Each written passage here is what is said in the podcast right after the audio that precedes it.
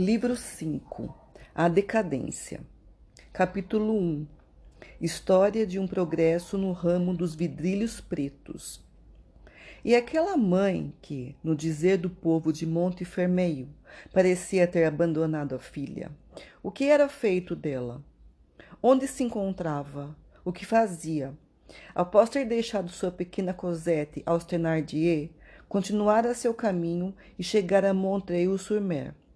Era 1818, como se lembram. Fantine tinha deixado sua província havia uns dez anos. Montreuil-sur-Mer mudara de aspecto. Enquanto Fantine descia lentamente de miséria em miséria, sua cidade natal havia prosperado.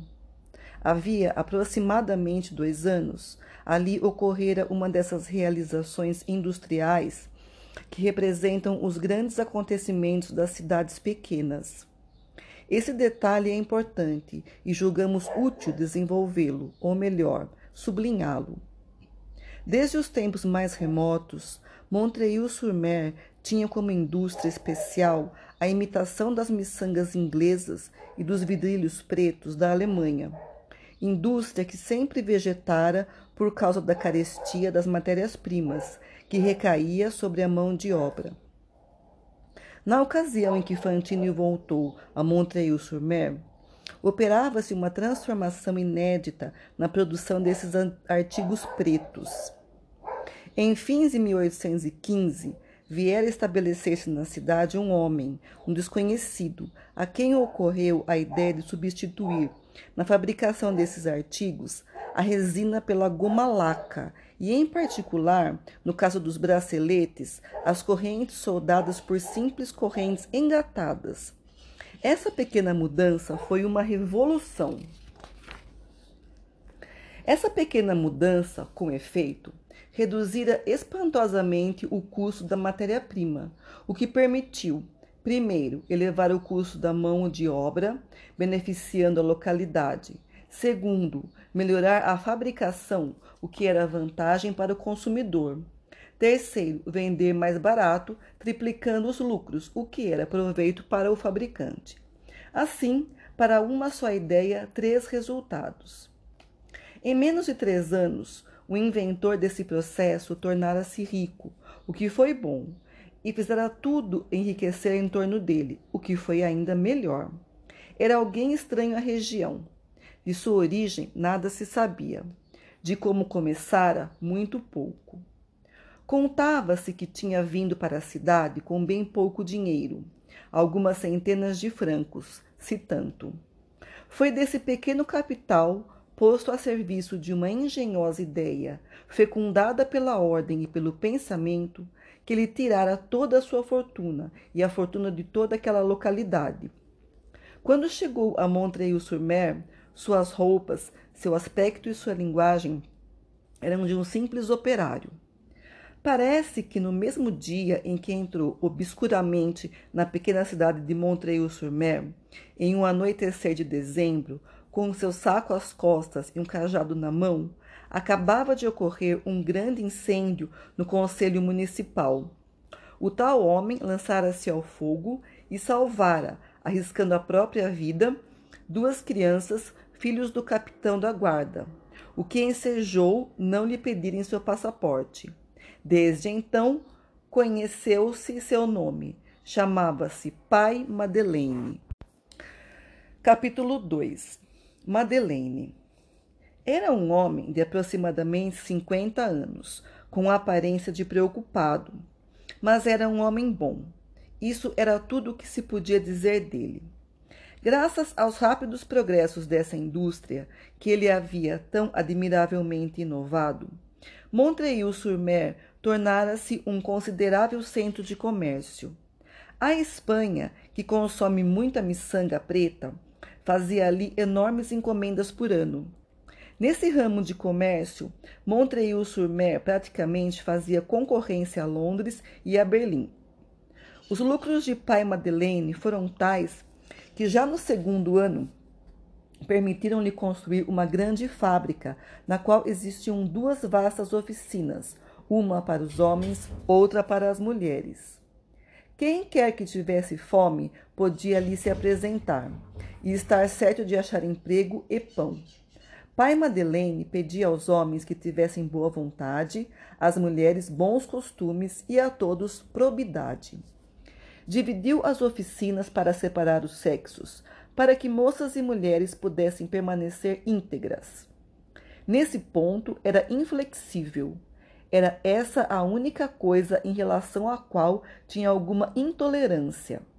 E ele justificava bem essa severidade, porque em Montreuil-sur-Mer, por ser essa uma cidade de guarnição, abundavam as oportunidades para a corrupção. De resto, sua vinda fora um bem, e sua presença uma providência. Antes de sua chegada, tudo esmorecia naquela terra. Agora, tudo ali tinha a vida sadia do trabalho. Uma forte corrente aquecia tudo e penetrava em toda parte. Miséria e desemprego eram desconhecidos. Não havia bolso, por mais obscuro que fosse, em que não houvesse algum dinheiro. Nenhuma casa tão pobre em que não houvesse um pouco de alegria. Pai Madeleine empregava todo o mundo, fazendo uma única exigência: seja um homem honesto, seja uma mulher honrada. Como já dissemos, em meio a essa atividade, de qual era a causa e o eixo, fazia sua fortuna. Mas, coisa bem singular em um simples homem de comércio, não dava a impressão de ser essa sua principal preocupação. Parece que pensava muito nos outros e muito pouco nele mesmo. Em 1820, sabia-se que tinha uma quantia de 630 mil francos depositada em seu nome no Banco Lafitte. Antes, porém, de reservar para si esses 630 mil francos, havia despendido mais de um milhão em favor da cidade e dos pobres. O hospital estava mal dotado. Ele acrescentou mais dez leitos. Montreuil-sur-Mer era dividida em cidade alta e cidade baixa. A cidade baixa, onde ele habitava, tinha apenas uma escola, péssimo casebre em ruínas. Construiu mais duas, uma para meninas e outra para meninos. Pagava do próprio bolso aos dois professores o dobro do magro ordenado oficial dizendo um dia a alguém que se admirava disso. Os dois principais funcionários do Estado são o professor e a ama. Criara, às suas expensas, uma casa de asilo, coisa então quase desconhecida na França, e uma caixa de assistência para os operários velhos e enfermos. Sendo sua fábrica um centro, rapidamente surgiu em torno dela um novo bairro, onde havia grande número de famílias indigentes. Ali estabeleceu uma farmácia gratuita. Nos primeiros tempos, quando o viram começar, as boas almas disseram: é um espertalhão que quer enriquecer. Quando o viram enriquecer a cidade antes de enriquecer a si próprio, as mesmas boas almas disseram: é um ambicioso. Isso parecia ainda mais provável porque aquele homem era religioso e, em certa medida, até mesmo praticante, coisa muito bem vista naquela época. Assistia regularmente à missa dos domingos. O deputado local, que farejava concorrências em tudo, não demorou a se preocupar com tal religiosidade. Esse deputado, que fora membro do corpo legislativo do império, abraçava as ideias religiosas de um padre da congregação do Oratório, conhecido pelo nome de Fouché, Duque d'Otrante, de quem tinha sido protegido e amigo. No íntimo, ria levemente de Deus, mas quando viu o rico fabricante Madeleine ir à missa das sete horas, entreviu a possibilidade de um concorrente e resolveu superá-lo. Tomou um jesuíta como confessor foi à missa solene e às vésperas. Naquele tempo, a ambição era, na verdadeira acepção da palavra, o caminho do campanário.